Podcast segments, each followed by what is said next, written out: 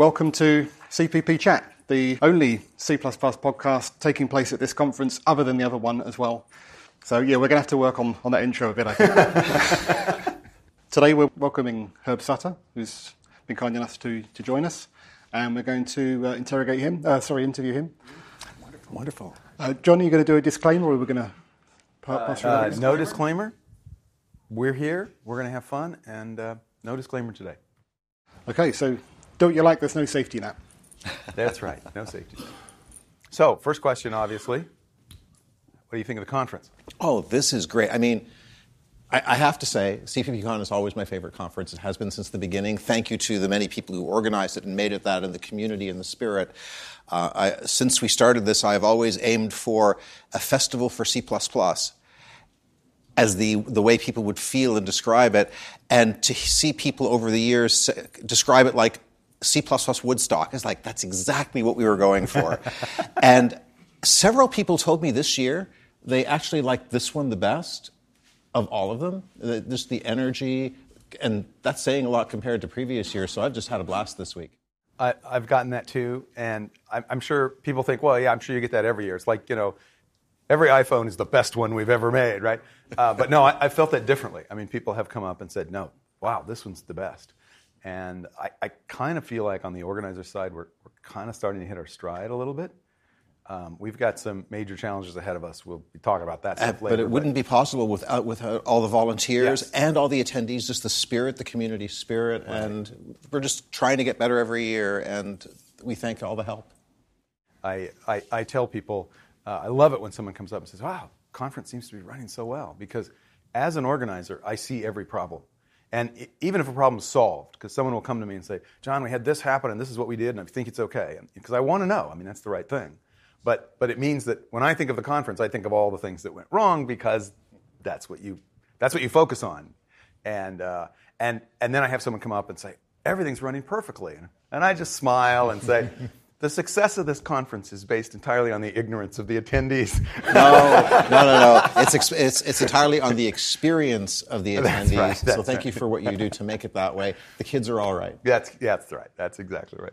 Uh, no, it's been great, and um, I'm really glad that um, I'm really glad that you're enjoying it because that's um, um that's that's important. That I mean, this is a, a foundation uh, project, and we're wanting to to promote standard C++, which is what the foundation's mission is. And, and I, yeah. I, want to make sure that our conference is doing that. You're going to as well as having me. a lot of fun. Yeah, you're going to hate me. Yeah, but I'm deliberately going to say it's it's it's nice that we're closing out here on a high note, because it's sad that this is the last CPP. Con. This is the last CPP con in this location. Yeah, that's right.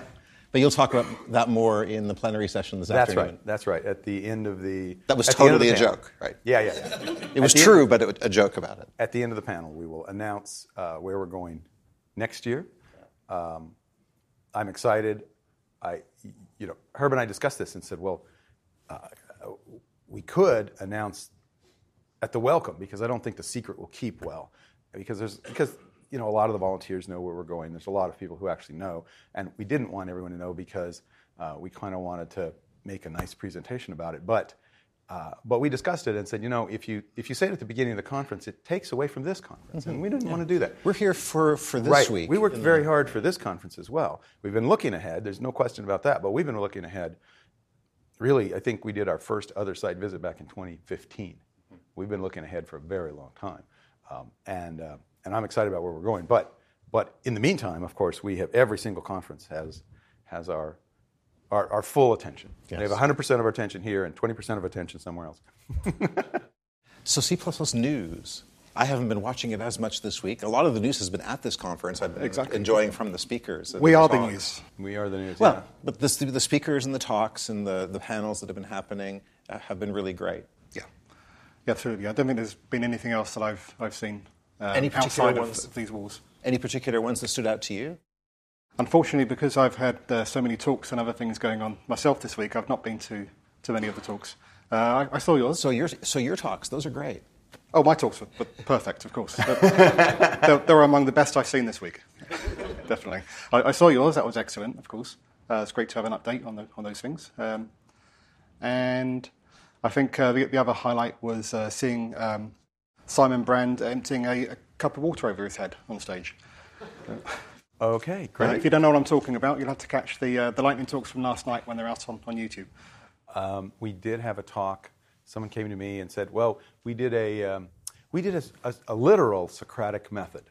I was playing. This was someone else telling me this. I was playing the uh, the newbie, and my the person presenting with me was actually dressed up in in robes like an ancient Greek. And I said." This upsets me. If you had told me in advance, we'd have a photographer there. You know, visually, most of our talks aren't that interesting. I think the talks are interesting, but they're basically a person standing by a lectern showing code on the screen. It's not very visual. If you've got anything visual going on, please let me know. I'll have a photographer in the room, and we will and we will catch the visual interest. And uh, it was kind of like he, he said, "Oh yeah, I guess we should have done that, shouldn't we?" well, yeah. Um, but I guess that was caught on that was caught on tape then. Uh, Hooray for YouTube. yeah, yeah, yeah. Hooray for YouTube. too. Um, Actually, I do wish we, we did have a, a camera on Matt Godbolt's face when, uh, when you did say that this was going to be the last CPP con. Just for a moment there, he was uh, in shock. Um, yeah, I did have somebody last night told someone who's been at every CPPCon said this is this is the first year that they felt that every single one of the plenaries was great. Of course, they haven't seen Chandler's yet, but I can't imagine Chandler's Chandler's not going to disappoint. Chandler is never No, no, disappointed. I just So, love the way you said that. Yeah, um, but but no, Chandler? Yes. yeah, You'll do great. Chandler. Yeah, no, Break no. a leg. Chandler is not going to disappoint. He's never disappointed. Uh, but but I mean, I think that's the kind of thing that we've that we've got this year. It really has been strong. A lot of a lot of really good um, good feeling here. A lot of excitement. Everybody's great. Yeah, Um, Kate, Kate did a really good job.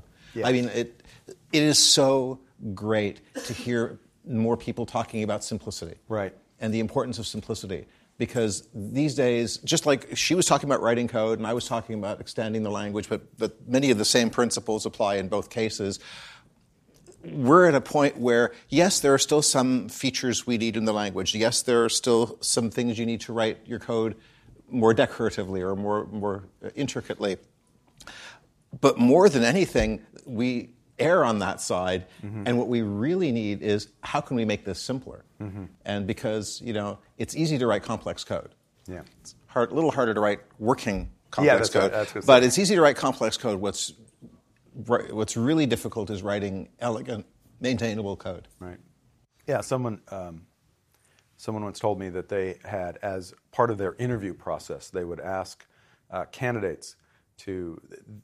Someone had heard that only 10% of CS graduates can actually write a correct binary search algorithm. And, and there's this company, they said, well, we want to hire out of the 10% that can. So part of their interview process was write a binary search algorithm. And they said that they got you know, PhD candidates that would turn in three pages of code. And they didn't have to look at it. If it's three pages long, it's not right. I mean, you just can't be, right? Uh, I, I sat down as a challenge, said, okay, I'm going to do this. Uh, I'm going to write an implementation of lower bound. And what does it take? And it I think it's like 14 lines. At least that's the way I wrote it. Something like that, 14 lines, and that includes you know all the braces and things. Uh, and and and the point is that if you try to catch all the corner cases, then you're creating corner cases on your corner cases, right? I mean, you have to write the code so the code naturally handles all the corner cases correctly. And if you do that, it's not very long. Uh, uh, yeah, it's, it's exactly the same. It's very easy to write complicated code. It's just hard to get it right. it's interesting that you say the the binary search and data structures. Sometimes people ask me like, "What's the the most the important course that you had at university, say, or the, the course that you've taken?" And to me, it always comes to two. The number two one was data structures. Uh-huh. That's just everybody should be forced to take that in first year. It's not usually first year, but that, that's just so important.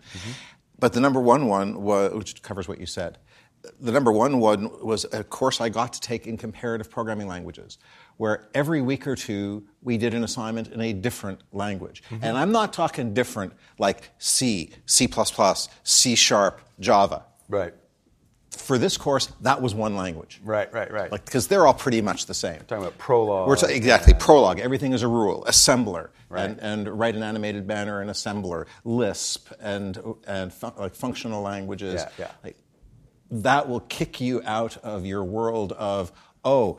My basic code is pretty much what everybody writes and uh, just sometimes they use curly braces. Yeah. And it forces you to think about it. Now you may not write a lot of production code in Prolog, but it forces you to think about okay, programming is more than just one thing that I learned in school. Mm-hmm.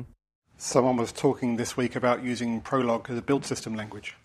So maybe they will be writing production code in Prolog. Well, a lot of people do. I didn't mean to denigrate it. It's just the, we might never do it because it's a, a smaller fraction compared to some other languages. But, but yes. And it's really great to see language innovation, seeing more languages come along, exploring different things. Those languages can succeed, or they succeed in, in informing existing languages. Uh, C sharp and, uh, and C have stolen lambdas from the functional languages. And that's perfectly fine. You can use lambdas in an imperative language without being totally functional. And so, and the idea of immutability with side effects, so the immutable data structures. Wonderful concept. So the, the, the, the synergy among programming languages is great. Having said that, it's true that there have been I forget the exact number, but it's well over 10,000, depending how you count, programming languages invented. When you look at the number that ever see widespread use, that is a very low success ratio, depending how you define success. Because was it Edison who talked about, well, yeah, I failed a thousand times, I just discovered a thousand ways it didn't work. That's progress. And Bjarne is very quick to say, yes, fine, we found out this doesn't work, we broke it, great, because now we can move on and try the next thing. And so experimenting is very important. And I'm just curious, how many of you, like even just as a side project or just as like as a report generator for a particular project or something, have ever written your own little language and maybe a little compiler or interpreter for it?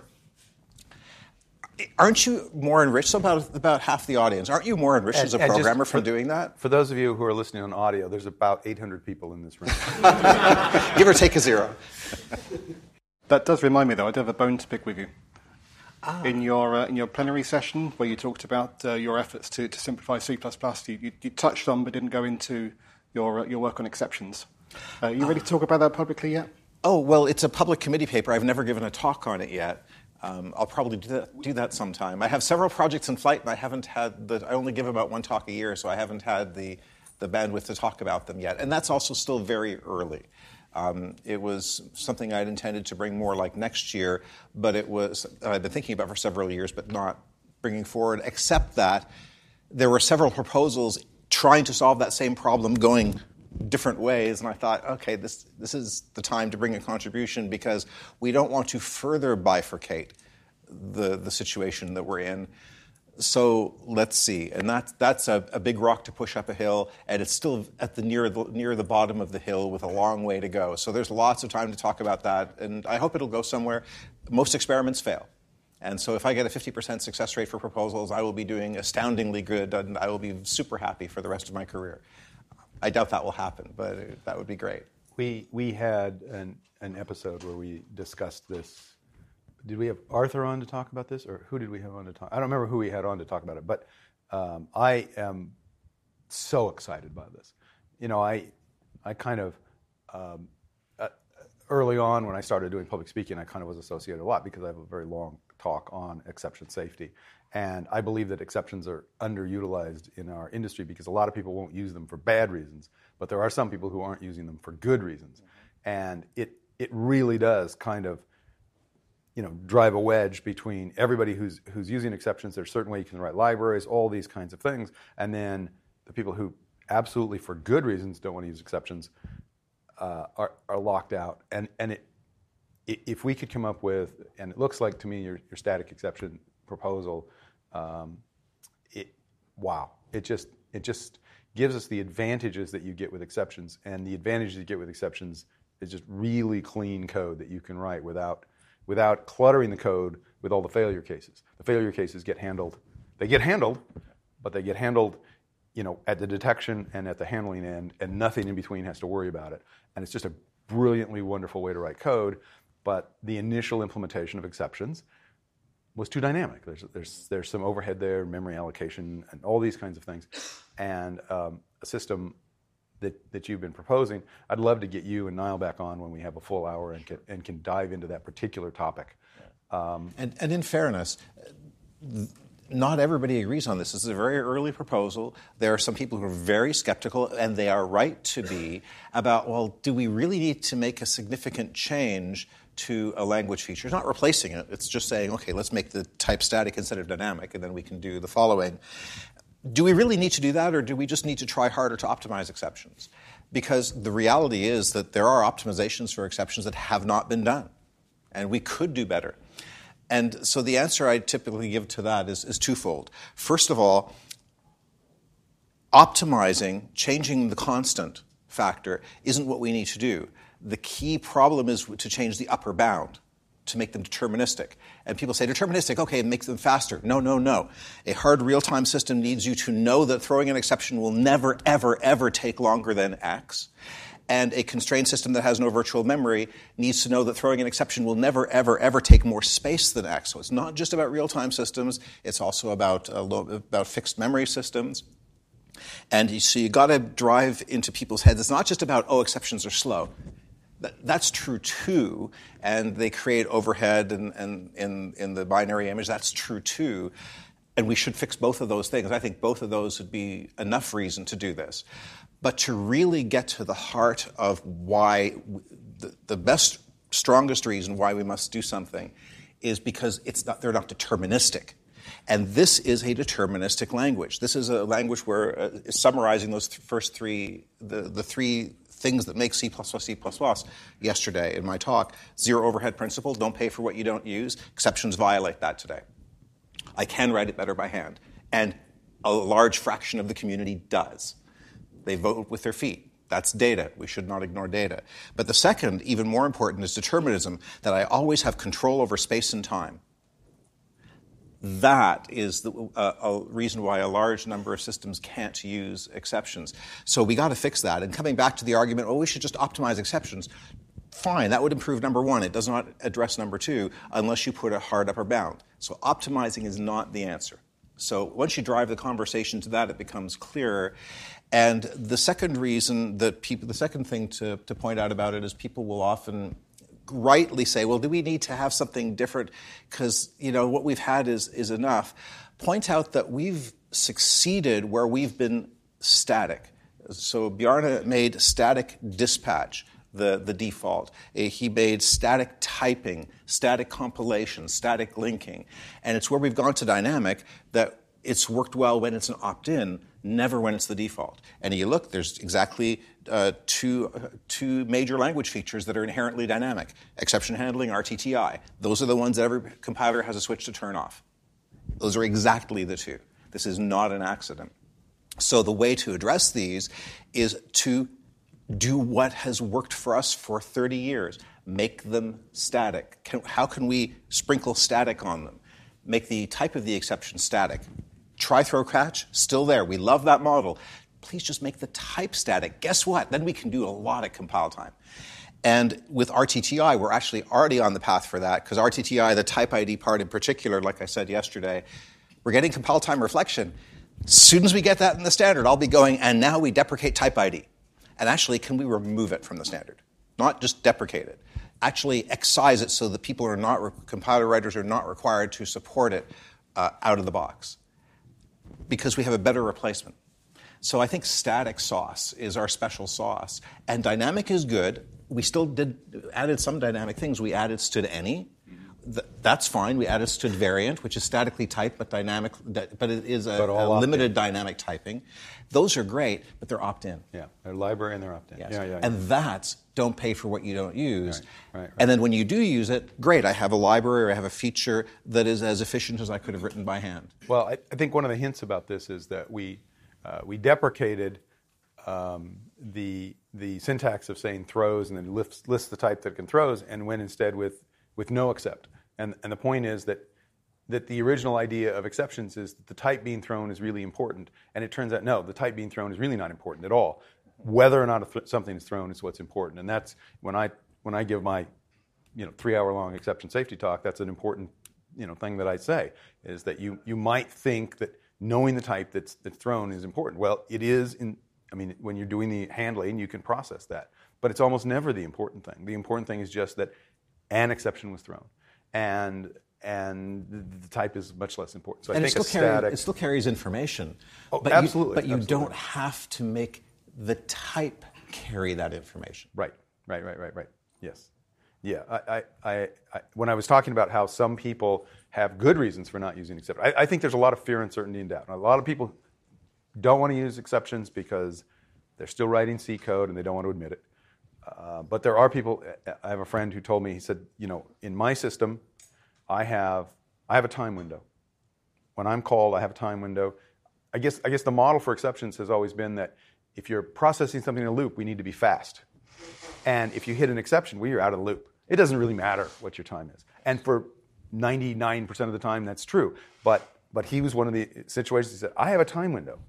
I have to respond in so much time. I'm allowed to fail. It's okay to fail, but I cannot exceed the time window."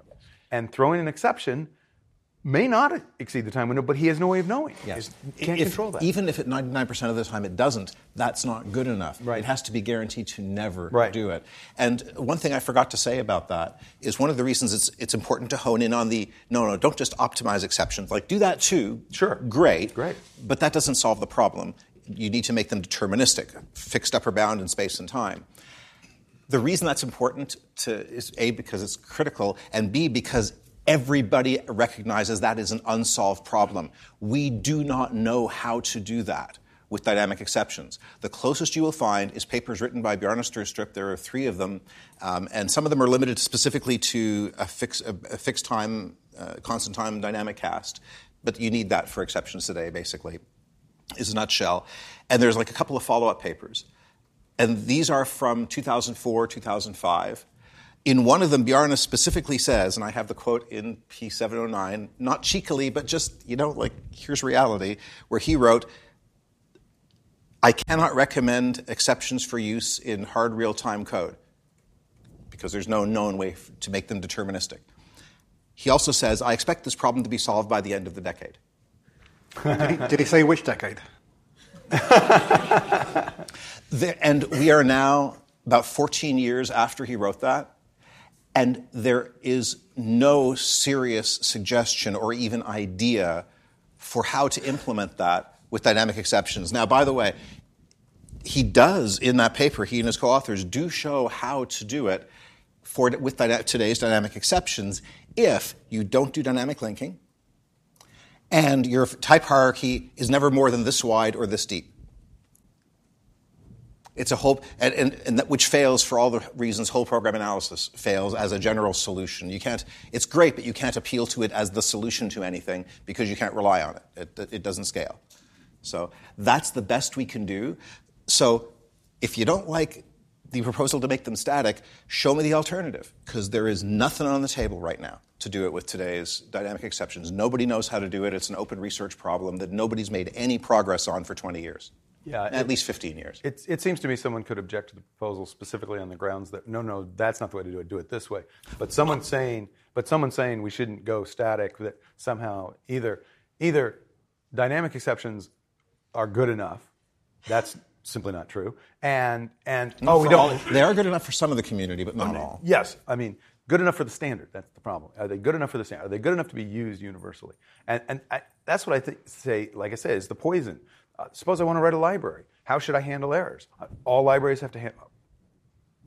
Most libraries have to handle errors. Um, That's true. Not all do, actually. That's Uh, so, true. so how how do I handle errors? Well, the best way, the cleanest way, the thing that makes the most sense is to is to use exceptions. But now I've, some part of the community has to opt out of my library.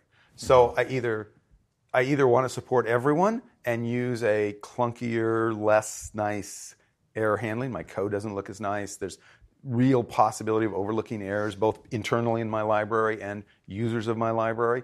Or I can opt into a much cleaner, nicer, better designed solution of exceptions and pay the price that some of my users, some potential users, people who might want to use my library can't use my library.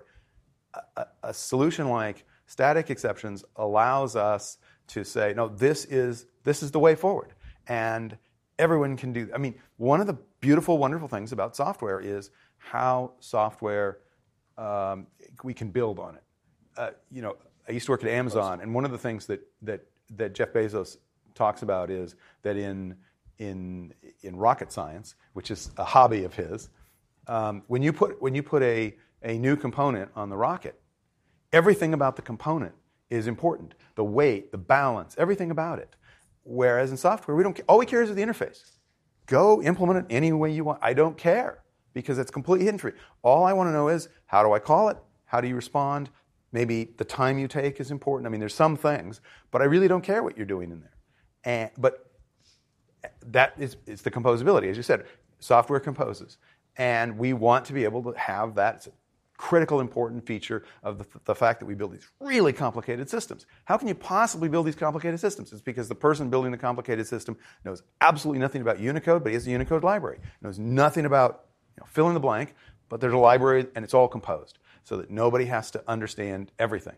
And if the error systems don't compose, then it just kind of all doesn't glue well two thoughts on that too, because we say, and I think it's a good shorthand as we're learning how to use the right words about things. Uh, at first, my, the title of the paper is still Zero Overhead Exceptions, uh, which is, I, th- I, think I'll keep that title probably because it's the, the key uh, why. But the what is, when we say static exceptions, that's actually good. I try to say statically typed exceptions versus dynamically typed exceptions because they're still somewhat dynamic. They're still runtime values. Well, yes. But they're not dynamically typed. And that's why you immediately say not dynamically typed, ah, no RTTI. Bingo. And, and, and none of that uncertainty because you know exactly uh, statically when you're calling it what the types are. And that means you can fold them into the return channel and so forth. Mm-hmm. Probably the biggest, and the second thought is probably the biggest reason which you just alluded to and, and you did too, were, was uh, why this is a problem, is because it bifurcates the C++ community. And the way I, I, think I put this in the paper, or I put it in somewhere in descriptions about it, is that when you have a large fraction of the community, 20% that ban exceptions in their whole projects, according to the survey we did this year, which Bjarne doesn't have data but viscerally agrees with. We've yeah. talked about this privately many times. We both agree on the data and on the feel for that 20% and another 30% that ban exceptions on parts of their project, mm. according to the survey. Those people, those, and I put this in air quotes and in print in real quotes, those C projects are not using C. Right. Right. They're using a dialect that is incompatible. Yes, because, because it means that any constructor that can fail you can't do that. You have to use a, a factory right. a factory function. Any operator that may fail, because those are the two cases where the signature gives you no, nothing else, nowhere to put an error code. Constructors and operators. If you use an operator that can fail, you don't overload an operator. You give a named function. So you're actively saying don't use a couple of language features. And constructors, maybe less so operators, but certainly constructors are pretty fundamental. And you're saying don't use those is a big deal. Yeah. And then you end up where we are now, which is we have standardized a file system API. I'm sorry, but this is just outrageous, even though it's well motivated. And it's like, I'm not criticizing the work of the committee. It's the best they could do with what they've got. It's the best we could do with what we've got. I support the decision. I'm just angered by it mm-hmm. that we are shipping a dual mode API mm-hmm. where so many file system functions, there's one that throws an exception, and here's one that gives you an error code. Mm-hmm. That shows you you don't have a good answer. Yeah, yeah. That is a bloated API. That is an API that is hard to use consistently. That is an API that is hard to use in generic code because now generic code doesn't know, well, which one do I do? Part of the world reports errors this way, part reports errors this way. I can't write a template that does it both ways. I have to pick one.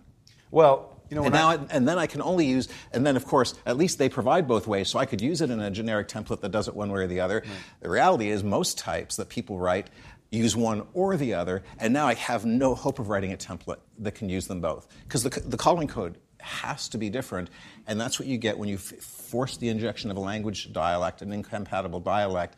And this is a real problem. And I love that in the SG14 reviews, so I've got a whole bunch of verbatims from those, uh, several experts from several industries actually used almost the exact same verbatim words, which were great, we can finally come back into the fold and use real C++ because we've wanted to use exceptions. And we sort of use C++, but now we would feel, we know that we're not really using C++, and we would love to be able to use it.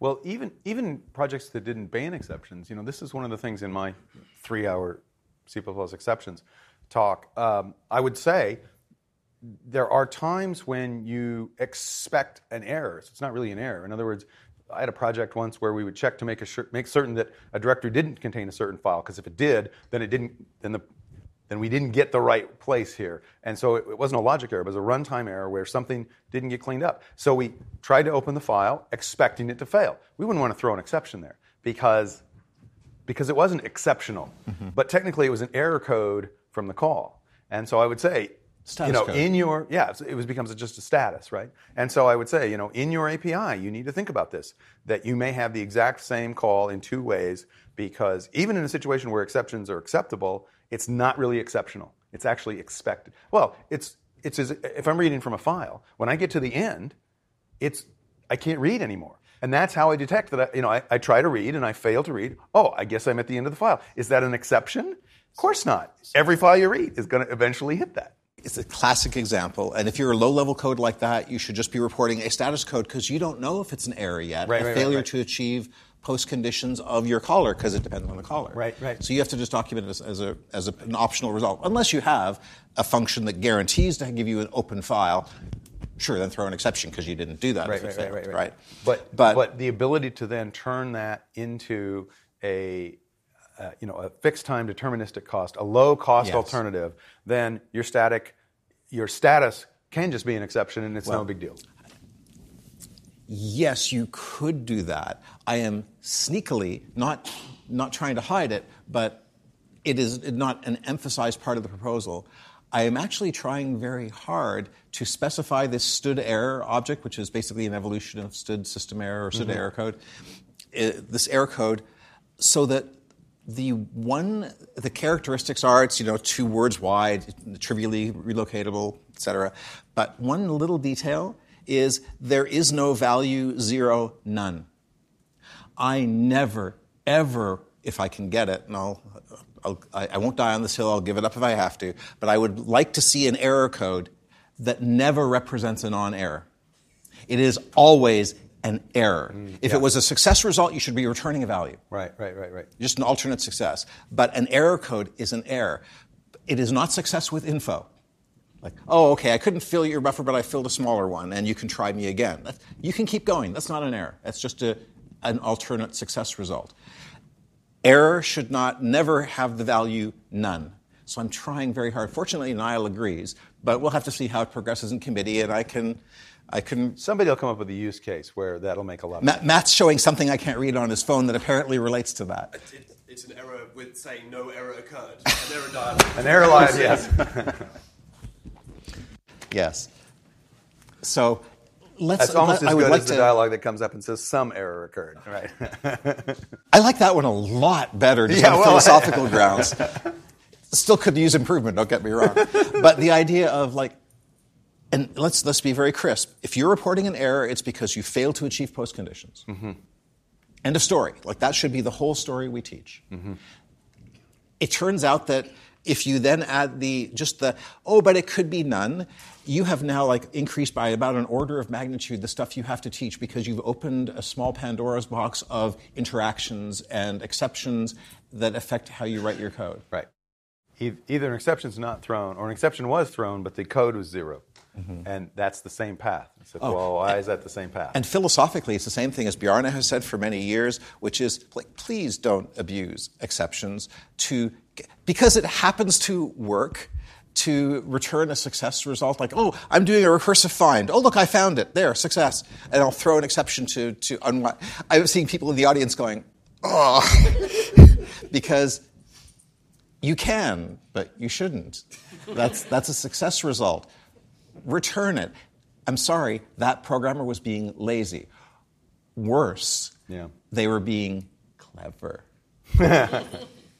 Which is far worse than lazy, and lazy's pretty bad. Exceptionally clever. Exceptionally clever, yeah. So you're you're in these embedded industries. So Have yes, you have been. You've got a background in, in several of them. So like, what's your take on the things we've been talking about? Well, I'm, I'm a big fan, as you know. I've, I've done a few talks on it already. Um, my, my one criticism with your proposal, actually, uh, touches on what we- we've just been talking about, is the use of the word exception. Because now you can use these in non exceptional circumstances where it's still an error, but it's, uh, it's an expected error. Um, and I think that you know, we, we've been saying for years you shall only use exceptions in exceptional cases. And it's become a self fulfilling prophecy. That's, that's why we've optimized it that way. But um, with this, we can stop saying that because we can use it in something that's closer to just normal control flow. And I think the word exception gets in the way of that a bit. It's, it's not a big problem, but it's, um, My only nitpick, I think. And it's, it's interesting that you mentioned the advice which we've given for many years uh, use exceptions in exceptional situations. That has always been vague and hand wavy and subjective and imprecise, and we've sort of glossed it because it's the best we could say. I really want to come back to that definition of error. Error means you couldn't achieve your post conditions. That's it. And you might have okay used full buffer used a partial buffer. Those are various successes. There's alternate successes. But if i couldn't achieve any of those like host not found on that's an that's an error right exceptions or error codes or any of those should be used only to report errors and if you stick with that which is agnostic to error reporting mechanism it's true for exceptions it's true for error codes only report failure to achieve post conditions as an error that is precise, it is clear, it has exactly the same effect of ex- only in exceptional situations, but you can measure it and talk about it and it's definite. And so I always describe it that way these days because uh, I, I, also wrote about exceptional situations, but that is vague and hand wavy and imprecise. Yeah, well, you wrote Exceptional C++. that's, that, that's true. It's kind of followed me around. well, you did follow up with more exceptional C. I followed it. And an exceptional C style. There might be a pattern there. well, we're looking for the book that's the exception, I guess. Um, Has anybody watched the, the new Netflix series Maniac? Just dropped last Friday, right before the conference? Okay. How many hours in your day? Well, I was sick, so. Oh, that's right. It was only 10 were, episodes. Yeah, i think I've watched yeah. like the first couple of them. Uh, there is a pattern.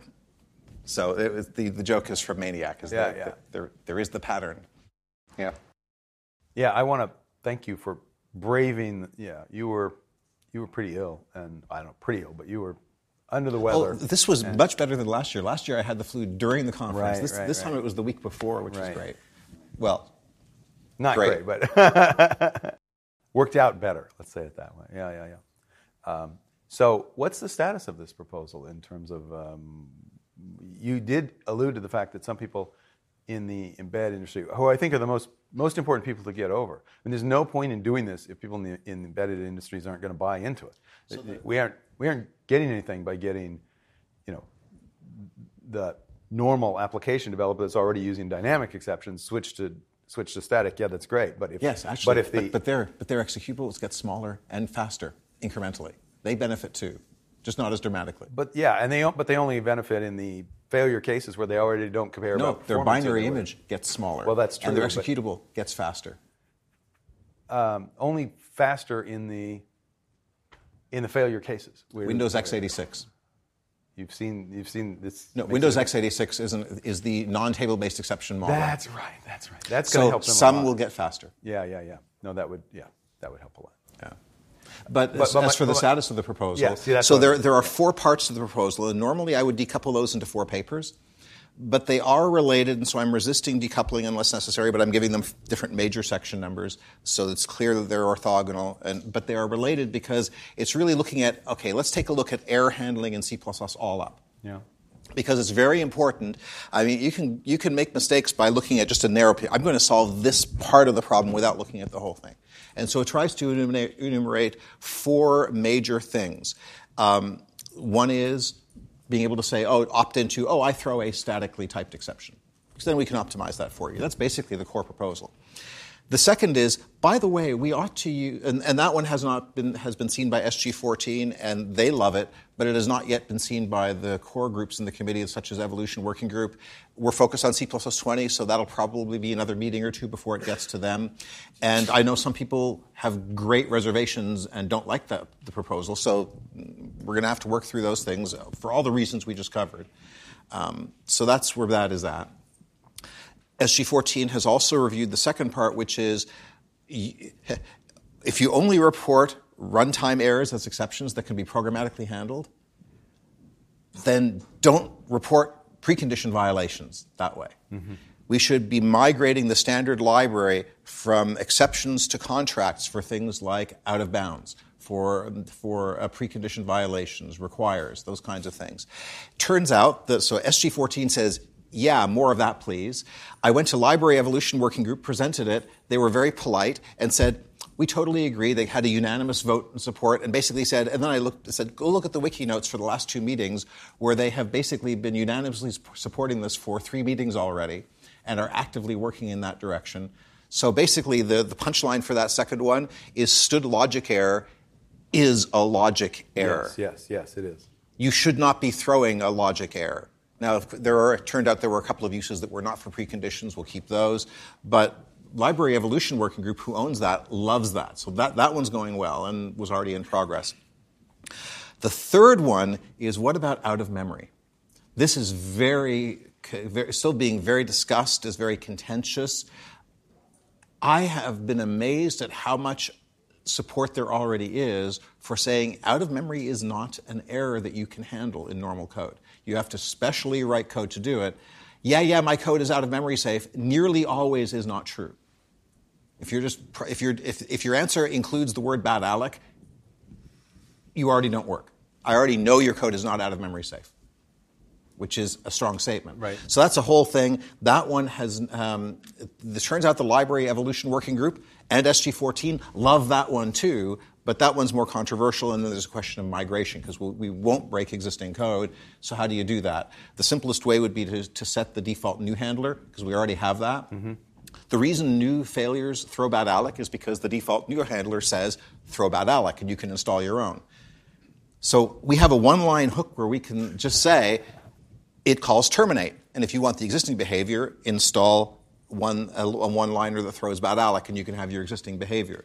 So that's, so there is a migration path there, but we have to talk about that. That's very early. It has not been talked about in the evolution side and there are antibodies there on, on, on both, on, on that one in particular.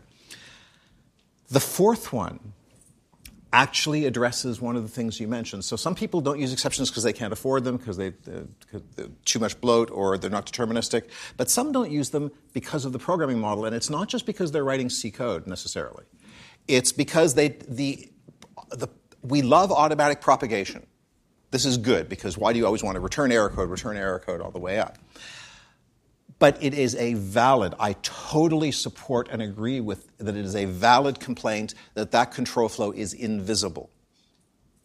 I, and people say i don't like automatic propagation and every single one i've talked to when you dig into it it's and you tease apart automatic versus invisible they go oh well if it were visible i'd be fine with automatic propagation for example, many languages, like Swift and, and, other languages, have try expressions where you just put on anything that could throw, you write try. So the fourth part is to optionally allow people to write try on any expression that could throw.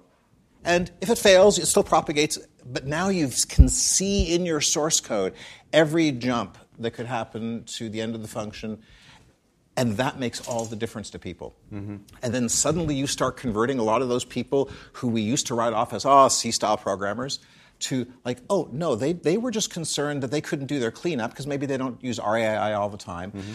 because they'll forget because the exception control flow is invisible.